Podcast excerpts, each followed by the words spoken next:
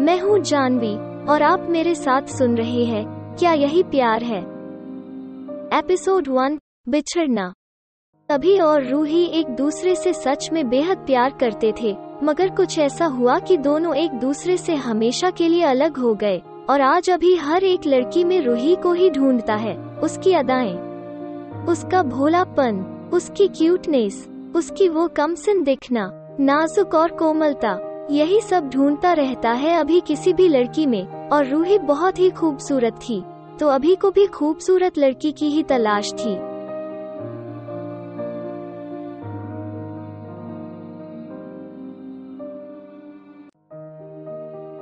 अब आपको बता दूँ कि अभी और रूही अलग क्यों हुए? छोटी सी बात थी दोनों के परिवार गरीब थे, अभी के पिता एक किसान थे तो वही रूही के पिता वॉचमैन थे। एक ही मोहल्ले में रहते थे सब, मगर रूही के पिता की एक दिन लॉटरी लग गई। अमीर हो गए और खुद को बहुत बड़ा आदमी समझने लगे। तभी के पिता उनके सामने बहुत छोटा और बहुत नीचा आदमी हो गए थे। रूही के पिता का उठना बैठना अब बड़े लोगों के साथ होने लगा था। और फिर सब कुछ छोड़ छाड़ कर एक दिन वो कनाडा चले गए। उन्होंने ना किसी से कुछ बताया और ना ही उन्होंने अपना एड्रेस दिया। साथ ही साथ रूही को भी मना कर दिया, अभी से कोई कांटेक्ट ना रखे। फिर धीरे धीरे सालों के बाद रूही ने अभी को पूरी तरह से भुला दिया, कनाडा की लाइफस्टाइल वहाँ के लोग, वहाँ के दोस्त, वहाँ का बॉयफ्रेंड अब रूही की लाइफ में यही रह गया था। अभी को उसने पूरी तरह से अपने माइंड से डिलीट कर दिया था। अभी भी क्या करता बेचारा, उसने भी अब रूही को भुला दिया। मगर लड़की चाहिए थी अपनी लाइफ में उसको रूही जैसी। धीरे धीरे अभी 20 साल का हो गया। कोई ढंग की नौकरी भी नहीं मिल रही थी। कभी यहाँ तो कभी वहाँ ऐसे ही काम करके टाइम कटता था अभी का। पढ़ने की तो उसकी बहुत इच्छा थी, लेकिन गरीबी के कारण स्टडीज़ कंप्लीट नहीं कर पाया। उसके पिताजी के पास भी इतना पैसा नहीं था कि उसको आगे पढ़ा सके। बारहवीं के बाद अपने पिताजी के साथ खेतों में जाता और अपने लिए ढंग की नौकरी तलाशने लगा। उसको इंग्लिश लिखने और बोलने का बड़ा शौक था। एक आदत नहीं छोड़ी थी उसने और वो था पढ़ना। इंग्लिश किताबें बहुत पढ़ता था। क्लास में इंग्लिश में अव्वल था। हमेशा सबसे ज़्यादा मार्क्स उसके आते थे तो वो पढ़ने की आदत उसकी बनी रही।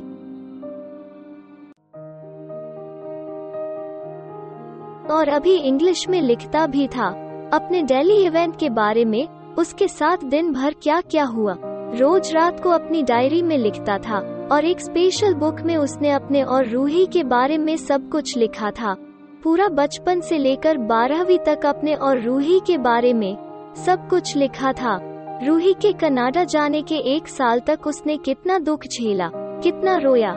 वो सब भी लिखा था उस डायरी में और उसको अपनी अलमारी में छुपा कर रखा था।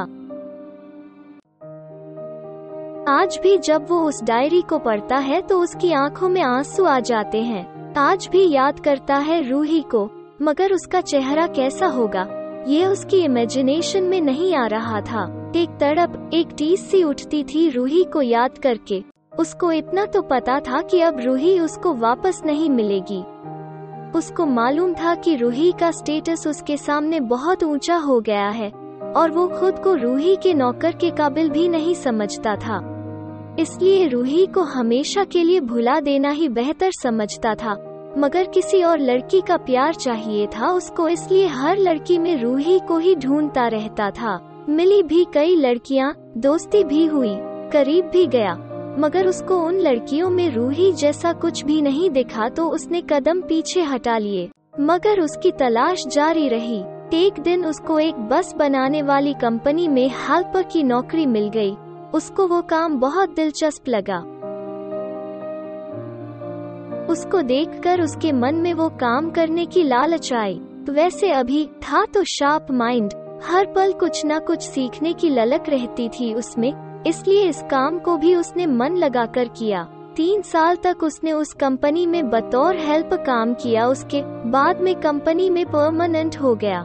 पर उसका बैड लक था। अगले तीन महीने में कंपनी को बंद होना पड़ा।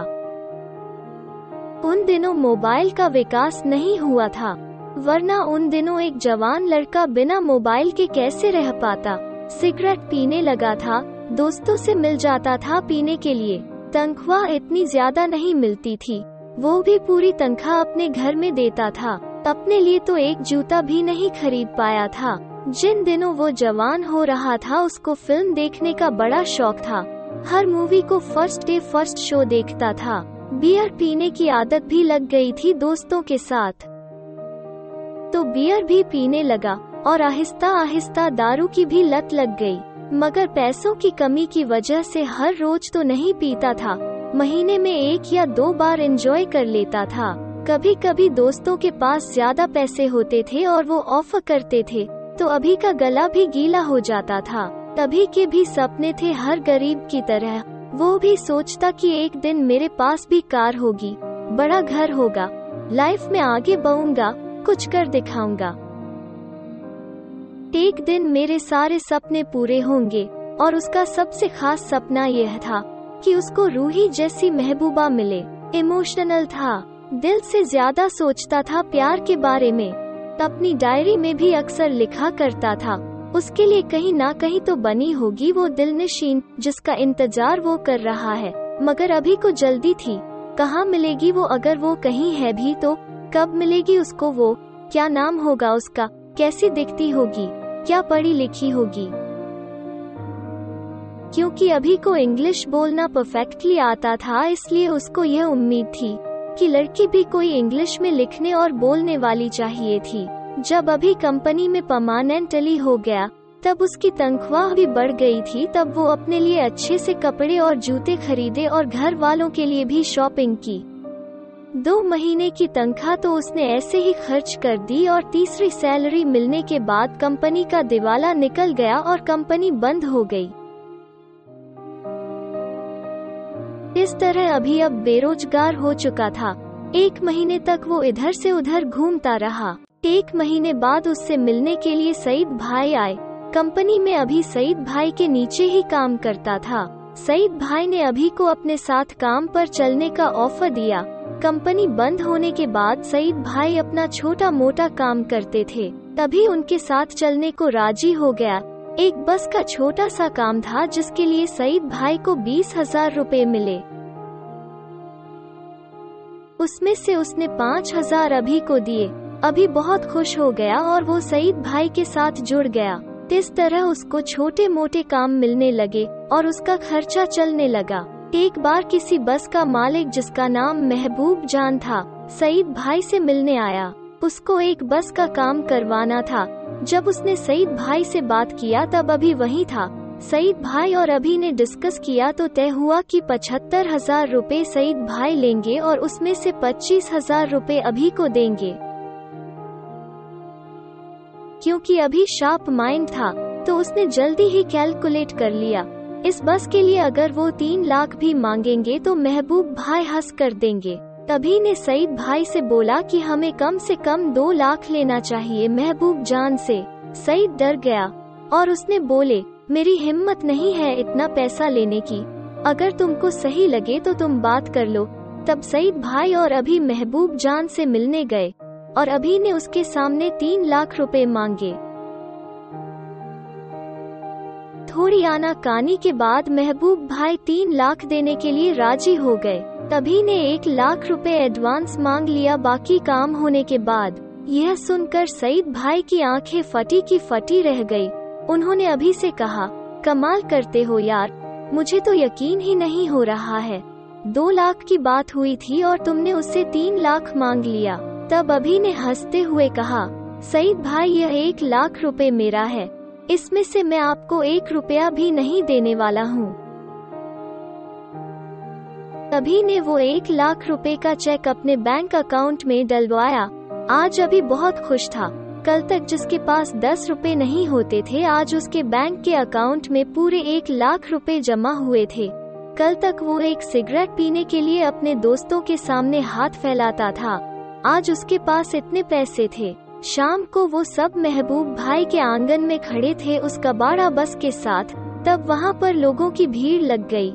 सब हंस रहे थे महबूब जान के ऊपर। लेकिन अभी को अपने ऊपर ओवर कॉन्फिडेंस था। उसने अपने मन में सोचा, आज से तीन महीने बाद आप सब इस बस की तारीफ़ करोगे। यहाँ से शुरू होगी अभी की लव स्टोरी अब आगे क्या होता है अभी की लाइफ में जानने के लिए सुनते रहिए। क्या यही प्यार है?